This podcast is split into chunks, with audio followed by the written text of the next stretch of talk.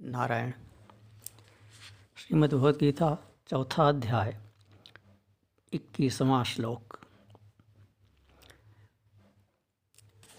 बीसवें श्लोक में बताए त्यक्वा कर्मफलासंगम नित्य तृप्तो निराश्रय कर्मण्य भी प्रवृत्तो भी नैव किंचित करोति सह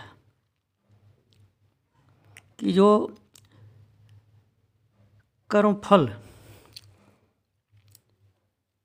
में आसक्ति को त्याग कर अथवा कर्म के फल रूप इस शरीर में आसक्ति को त्याग कर नित्य तृप्त रहते हुए, संतुष्ट रहते हुए, निष्काम रहते हुए, निराश्रय रहते हुए, निराश्रय अर्थात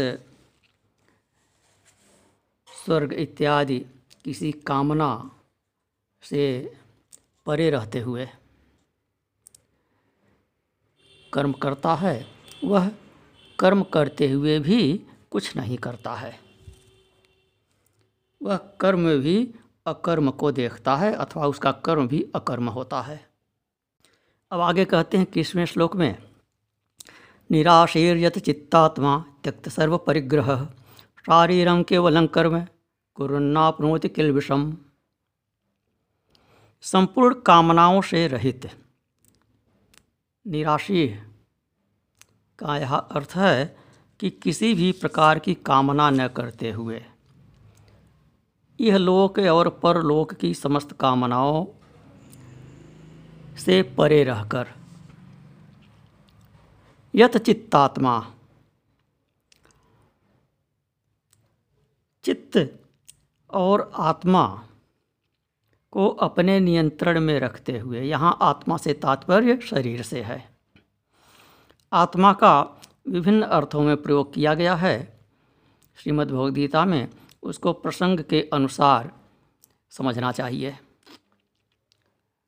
तो कहीं कहीं आत्मा का अर्थ शरीर भी है, शरीर के अर्थ में प्रयुक्त किया गया है और कहीं शुद्ध आत्मा जो शरीर इत्यादि, इंद्रिय इत्यादि से परे है, उसके संबंध में प्रयोग किया गया है। तो यहाँ आत्मा का अर्थ शरीर है।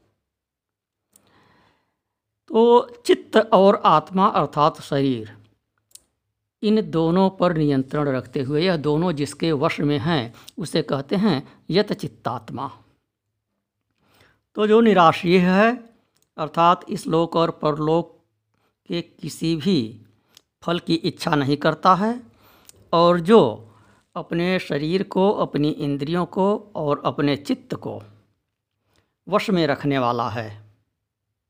तथा व्यक्त सर्वपरिग्रह। त्यक्त सर्वपरिग्रह। यहाँ इस पुस्तक में अशुद्धि है, व्यक्त लिख गया है, लेकिन वह त्यक्त है। सब प्रकार के परिग्रह को त्याग कर। परिग्रह क्या है? स्त्री, परिवार इत्यादि यह परिग्रह हैं। और इनके लिए, इनके भरण पोषण के लिए जो साधन जुटाए जाते हैं वह भी परिग्रह हैं। तो स्त्री परिग्रह इत्यादि को त्याग कर। ध्यान देने की बात है, यह जो श्लोक है इक्कीस और इसके आगे भी बाईस, तेईस, चौबीस तक विशेष रूप से सन्यासियों के लिए है। तो ऐसा जो अपरिग्रही है, वह केवल शरीर से कर्म करते हुए भी किसी प्रकार के दोष का, किसी प्रकार के पाप का भागी नहीं होता है। शारीरंग केवलम कर्म कुरन नापनोति किलबिषम। अब किलबिश क्या हो सकता है? सन्यासी से क्या पाप हो सकता है? तो सन्यासी से यह पाप होता है कि चलने फिरने में कहीं कदाचित उससे भी हिंसा हो सकती है, होती ही है। ऐसा कोई पल नहीं जब किसी मनुष्य से कोई न कोई हिंसा न होती हो। कभी सूक्ष्म होती है, कभी स्थूल रूप से होती है। पुनश्च कहीं अपात्र की भिक्षा ले रहा, कहीं सुपात्र की भिक्षा ले रहा है। सत्य शुद्धि सर्वथा नहीं रह सकती है। कभी किसी पापी की भिक्षा भी मिल जा रही है। कितना विश्लेषण करते चलेंगे, कितना बचाते चलेंगे। तो कभी पुण्य आत्मा की भिक्षा मिल रही है। तो उससे भी दोष लगता ही है अनदोष इत्यादि लगता ही है। तो कहते हैं कि सन्यासी को अर्थात जो निराशी है, सभी कामनाओं से रहित है, जो यथचित्तात्मा है, जो सभी परिग्रहों से रहित है, उसे किसी प्रकार का दोष नहीं लगता, पाप नहीं लगता। जो भी संभावित पाप हैं, जो भी पाप की आशंका कहीं हो सकती है कि चलने फिरने में कोई हिंसा होगी या भिक्षा इत्यादि लेने में किसी अपात्र का अन्न खाने में जो दोष हो सकता है, वह सब उसे नहीं लगता है।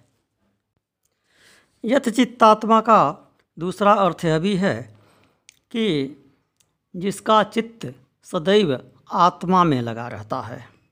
तो जब यह अर्थ लेंगे, तब आत्मा का अर्थ यहाँ पर शरीर नहीं रह जाएगा, तब आत्मा का अर्थ आत्मा ही होगा, शुद्ध आत्मा होगा। आत्मचिंतन से तात्पर्य तब हो जाएगा कि जो सदैव आत्मचिंतन में ही चित्त को लगाए रहता है, वह यत चित्तात्मा है।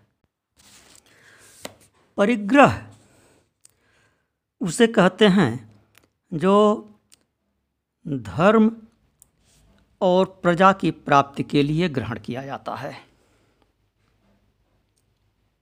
धर्म के लिए धन की आवश्यकता होती है और धर्म के लिए स्त्री की भी आवश्यकता होती है।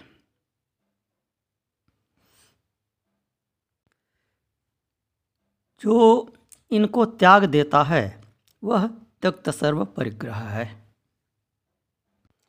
सन्यासी पुण्य का भी संचय नहीं करता है। स्त्री धन इत्यादि की तो बात छोड़िए, वो पुण्य का भी परिग्रह नहीं करता है। सन्यासी केवल आत्मचिंतन करता है, श्रवण करेगा, स्वाध्याय करेगा। उसके लिए स्तोत्र पाठ करना, मंत्र कर, जप करना और अन्य प्रकार के नियमों का पालन करना आवश्यक नहीं है। सन्यासी के लिए कहा है कि यम का वह सदैव पालन करे, किंतु नियम के बंधन में रहना उसके लिए आवश्यक नहीं है। श्रीमद्भागवत में ग्यारहवें स्कंद में भगवान स्वयं कहते हैं यमान अभीश्रम सेवेत नियमान मत परस्त्यजेत कि यम का तो नित्य सेवन करे, अर्थात श्रवण इत्यादि करे। किंतु मेरा चिंतन करते हुए नियमों का त्याग कर दे। यम से तात्पर्य क्या है? यहाँ यम के केवल एक अंग को कहा गया है, लेकिन उसके द्वारा सभी का ग्रहण हो जाता है। एक अंग क्या? अपरिग्रह। पतंजल योग सूत्र में यम की परिभाषा देते हुए कहा है, अहिंसा सत्यास्तेय ब्रह्मचर्या परिग्रहा यमा अहिंसा सत्य अस्तेय अर्थात चोरी का न करना, ब्रह्मचर्य और अपरिग्रह।